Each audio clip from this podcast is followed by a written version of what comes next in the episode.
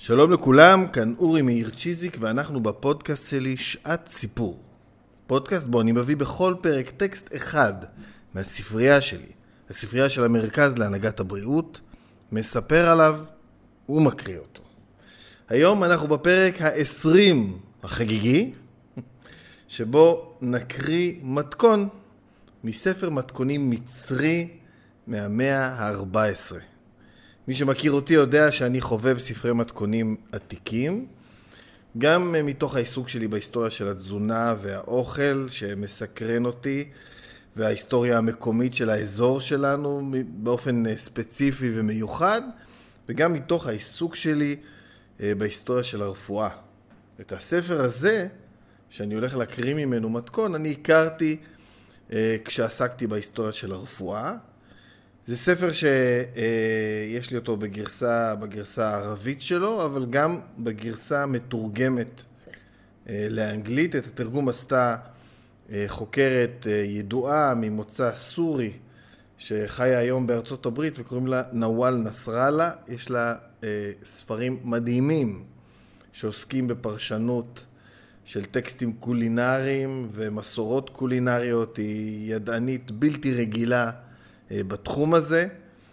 ואני הגעתי לספר הזה, שהוא ספר אה, בישול וספר מתכונים, אה, בגלל העיסוק שלי ברפואה, ואני אסביר שנייה למה. כי הספר לא רק עוסק, ספר בישול באופן כללי, ספר בישול שמכבד את עצמו מאותה תקופה, מימי הביניים, מתקופת האימפריה הערבית, לא רק עסק בלתת מתכונים, אלא גם למצוא את המזון שמתאים לכל אדם ולמצוא את האוכל שיהיה האוכל המאוזן ביותר שייטיב עם הבריאות שלנו. אפילו בתוך הספר הזה, אני אתן לכם פה ציטוט אה, מהספר שאומר, והכוונה בתבשיל היא להיטיב את הרכבת המצרכים לתבשיל כדי שיהיו במצב של איזון ושדבר לא יגבר על רעהו.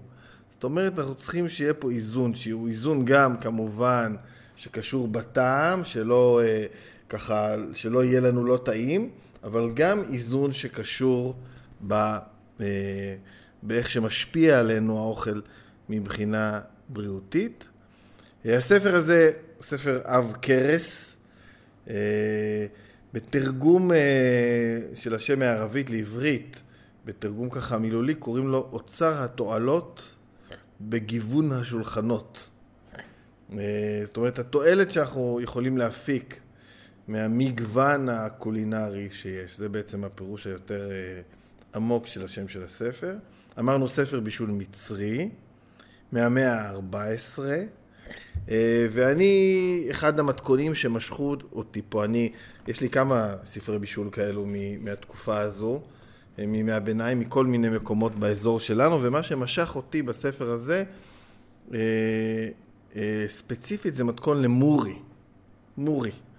מורי זה אחד המוצרי יסוד במטבח המקומי העתיק, הרמב"ם מדבר עליו, אבן סינא ועוד רבים אחרים, שנעלם כמעט לגמרי מה, אה, מההיסטוריה הקולינרית שלנו.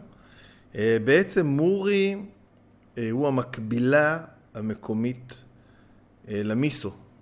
מיסו היפני או הסיני, תלוי איך אתם אה, מתייחסים אליו, זה בעצם אה, שיטת התססה, שנקראת התססה באמצעות תמיסת מלח בריכוז גבוה. זה בעצם אה, התססה שבה אנחנו לוקחים איזשהו חומר תזונתי, זה יכול להיות סויה, זה יכול להיות בשר או דגים, זה יכול להיות אפילו עגבניות או שזיפים. ואנחנו מוסיפים להם אנזימים, בדרך כלל אם זה חומר מהצומח זה בא בצורת עובש, בעצם מוסיפים להם עובש ותמיסת מלח בריכוז גבוה, זאת אומרת הרבה מלח באופן יחסי לנוזלים ולחומר, ונותנים לזה לשבת אה, חצי שנה, שנה, שנתיים, ושם בתוך ההתססה אה, הזאת מתרחש תהליך פירוק מאוד מאוד מאוד אינטנסיבי, שהופך את המזון בדרך כלל למאוד מאוד מאוד מזין מבחינת החומרים המפורקים, זאת אומרת מאוד מאוד קל לנו לעכל אותו. אבל בגלל שהוא מאוד מלוח, הוא שימש אותנו בעיקר אה, לאורך ההיסטוריה כרוטב.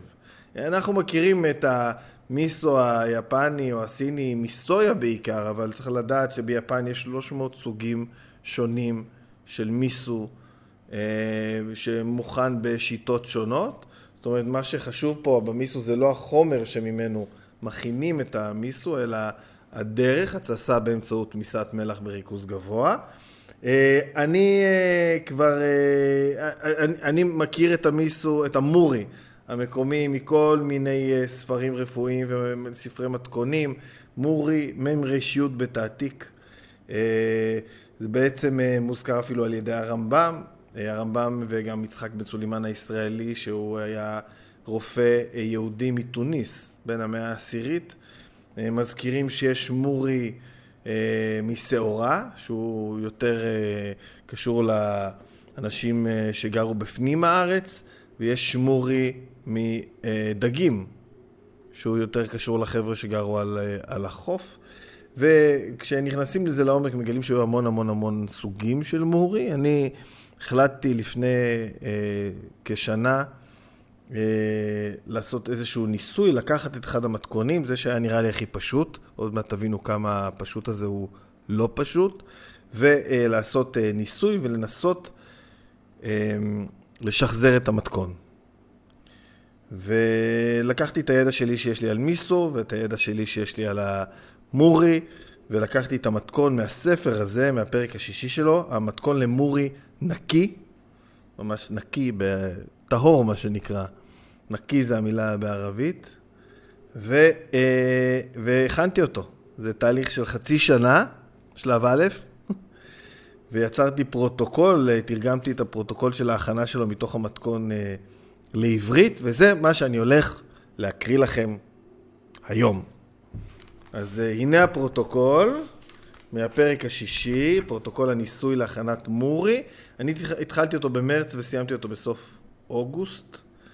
אה, זו הייתה חוויה אדירה בשבילי, וגם התוצר הוא תוצר אה, מדהים. מי שרוצה לעקוב ברשתות החברתיות, או בפייסבוק או באינסטגרם, אפשר לעשות אשטג אה, ניסוי המורי הגדול, מורי בלי ו' והכל במילה אחת, ניסוי המורי הגדול, זאת אומרת סולמית, ניסוי המורי הגדול במילה אחת, ותראו את כל התמונות מכל התהליך, זה יכול להיות לכם דווקא, לתת לכם תמונה על מה שעשינו פה. אז ככה, אז טוחנים, טוחנים, שני קילוגרם שעורה מקומית קשה. אני אגיד שבפרוטוקול שלי שאני נותן פה, אה, בעצם אה, עשיתי רבע כמות, אוקיי? אז בעצם במתכון המגורי זה שמונה קילוגרם של שעורה מקומית קשה. אה, קשה לדעת איזה שעורה בדיוק מקומית קשה הם השתמשו בה. אני לקחתי... אפשר לקנות היום בכפרים אה, אה, ערביים אה, שעורה ככה עם הקליפה אמיתית, מקומית, זו השעורה שאני השתמשתי בה. טחנתי אותה במטחנת מטחנת ריחיים קטנה שיש לי פה, חשמלית. לשים את הקמח שנוצר, לבצק ללא מלח. לא, לא רשום בדיוק, בדיוק מה, באיזה תנאים יוצרים את הבצק, זאת אומרת כמה מים, אבל אני שמתי על כל קילו, שמתי 750 גרם מים, והלשנו את זה לבצק. מעצב, מעצבים את הבצק בצורה של חרוט קטן, כמו תבניות של סוכר, ועם האצבע יוצרים חור באמצע החרוט. בעצם אה, יצרתי חרוטים קטנים, אה, לשתי אותם ועשיתי עם הגודל שלי חור בתחתית כל אה, חרוט שהולך לכל אורכו, ואת החרוטים שמים על משטח עץ מכוסה בסובין. ומשאירים אותם בצל ל-20 יום. צריך להגיד שפה נתקלנו בבעיה, כי להשאיר אותם בחוץ בצל ל-20 יום על משטח עץ עם סובין, צריך לייצר אה, הגנות, אחרת אה, בעלי חיים באים ומנסים לקחת אותם, ככה איבדנו 20% מהם דרך אגב, אבל יצרנו איזה מתקן עם רשתות שלא מאפשר לבעלי חיים אה, להיכנס. אחרי 20 יום, הופכים אותם לצד השני לעוד 20 יום. ואחרי עוד 20 יום, סך הכל 40 יום, מנקים מהם את הסובין והאבק לחלוטין ושוברים אותם לחלקים בגודל של פול. אה, אז זה באמת מה שעשינו, לקחנו פטיש ושברנו אותם אחרי שהם התייבשו בחוץ לחלקים בגודל של, אה, של פול. אני אספר לכם בהזדמנות זו שבעצם תהיתי פה איפה העובש בתוך התהליך, ומה ששמתי לב שהוא מאוד מעניין, והוא לא כתוב במתכון, אבל כנראה זו הייתה כוונת המשורר, זה שבתוך החור שעשינו בחרוט עם האגודל, שהזכרתי אותו קודם, הצטבר עובש. ונראה לי שזה העובש הרצוי שמייצר את תהליך הפירוק. אוקיי, אז אחרי ששברנו את ה... עם העובש את החרוטים לחתיכות בגודל של פול, לאלה אנחנו מוסיפים קילו של קמח שעורה וקילו של מלח ומכניסים לג'ארה ששימשה לאחסנת שמן. בעצם אנחנו ביקשנו מהכדרית שלנו שתכין לנו אה, אה, חרס אה, גדולה, מיוחדת, בדיוק במידות שאנחנו רצינו, מחרס בעצם ללא גלזורה. שמנו בשמן קודם, מרחנו אותה מבפנים בשמן היטב היטב, נתנו לו קצת לשהות שם, הוצאנו את השאריות ואת זה הכנסנו לשם. ואז בשלב זה צריך להוסיף מספיק מים ולשים חשוף לשמש ולערבב ארבע פעמים ביום במשך שמונה ימים באמצעות ענף של פיקוס. אה, את זה עשינו ממש כמו שזה נשמע. הייתה קצת בעיה כי לא כתוב בדיוק כמה מים צריך להוסיף, אבל אנחנו הוספנו כמה מים שנראה לנו לנכון כדי שתיווצר אה, בלילה, שהיא לא דלילה מדי ולא שמיכה מדי. אוקיי, אחרי שמונה ימים מוסיפים, לוקחים קילו של קמח חיטה, יוצרים ממנו מצות ללא מלח בתנור אבן, שוברים אותם לחתיכות בגודל ביס ומכניסים אותם לג'ארה כשהן עדיין חמות. עשינו את זה כמובן, אז יש לנו פה תנור טוב, תנור כמו תנור של פיצות עם אבן בתחתית שלו, יצרנו פיתות, אה, כמו פיתות דקות מצות, שברנו אותן פנימה וכתוב אחרי זה להשאיר את הג'ארה כמו שהיא לשלושה ימים. אחרי שלושה ימים, הכנס את היד שלך לתוכה, לתוך הג'ארה, ושבור את מה שנשאר שלם מחתיכות המצה, ערבב עם אותו ענף את התוכן של הג'ארה ארבע פעמים ביום במשך שמונה ימים. תראו כמה הפרוטוקול מסובך, אנחנו אפילו לא... יש לנו עוד הרבה זמן פה. כן, אז זה ארבע ימים, ממשיכים אה, לערבב אחרי שפירקנו עם היד. אחרי ארבע ימים, קח קילו של קמח חיטה ו-250 גרם מלח, לוש אותם לבצק, כמובן עם מים, הם לא כותבים את זה פה, אבל חייבים מים. עצב אותם לדיסקים עבים, ואפה אותם בתנור על חום נמוך למשך הלילה, אבל שלא יישרפו. בבוקר שבור את הדיסקים ואוסף לג'ארה, והמשך לערבב את התוכן במשך עוד חודשיים כל יום. במשך חודשיים כל יום ערבבנו את תוכן הג'ארה. בכל הזמן הזה, כתוב במתכון, אל תרשה לאדם נקי להתקרב לג'ארה. לאדם, סליחה, לא נקי. אל תרשה לאדם לא נקי להתקרב לג'ארה. אחרי חודשיים אתה כבר תראה שהמורי פתח את דרכו למעלה בזרמים ואפשר לראותו מעל החלק העליון המימי. כן, מה שקורה זה שבאמת מצטברים נוזלים בחלק העליון של הג'ארה. עכשיו, קח סלסלה מענפים של תמר ומלא אותה בתוכן של הג'ארה. תלה את הסלסלה ומתחתיה שים אמבטיה מחרס, אליה יטפטף הנוזל. תן לנוזל לטפטף 24 שעות, ואז זה הזמן להשתמש לצ... לצנצן את מה שנוצר ולהשתמש במה שנשאר לנגלה הבאה.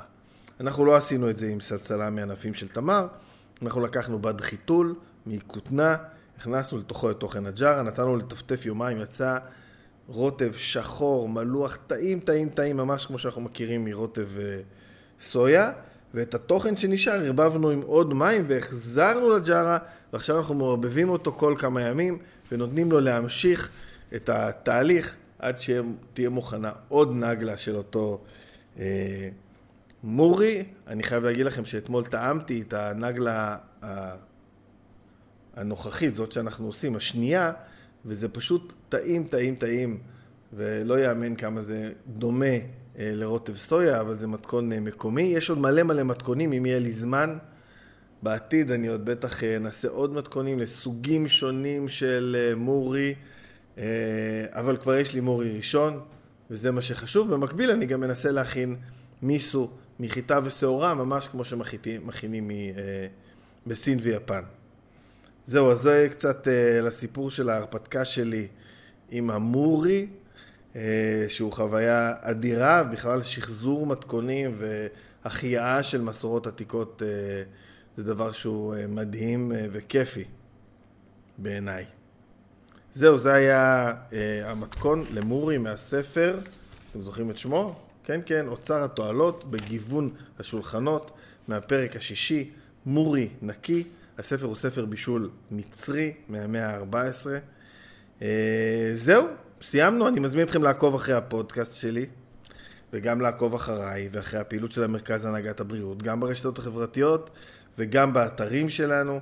אני אורי מאיר צ'יזיק, משדר אליכם מהמרכז להנהגת הבריאות ונווה איתן, ואנחנו ניפגש בפרק הבא של שעת סיפור.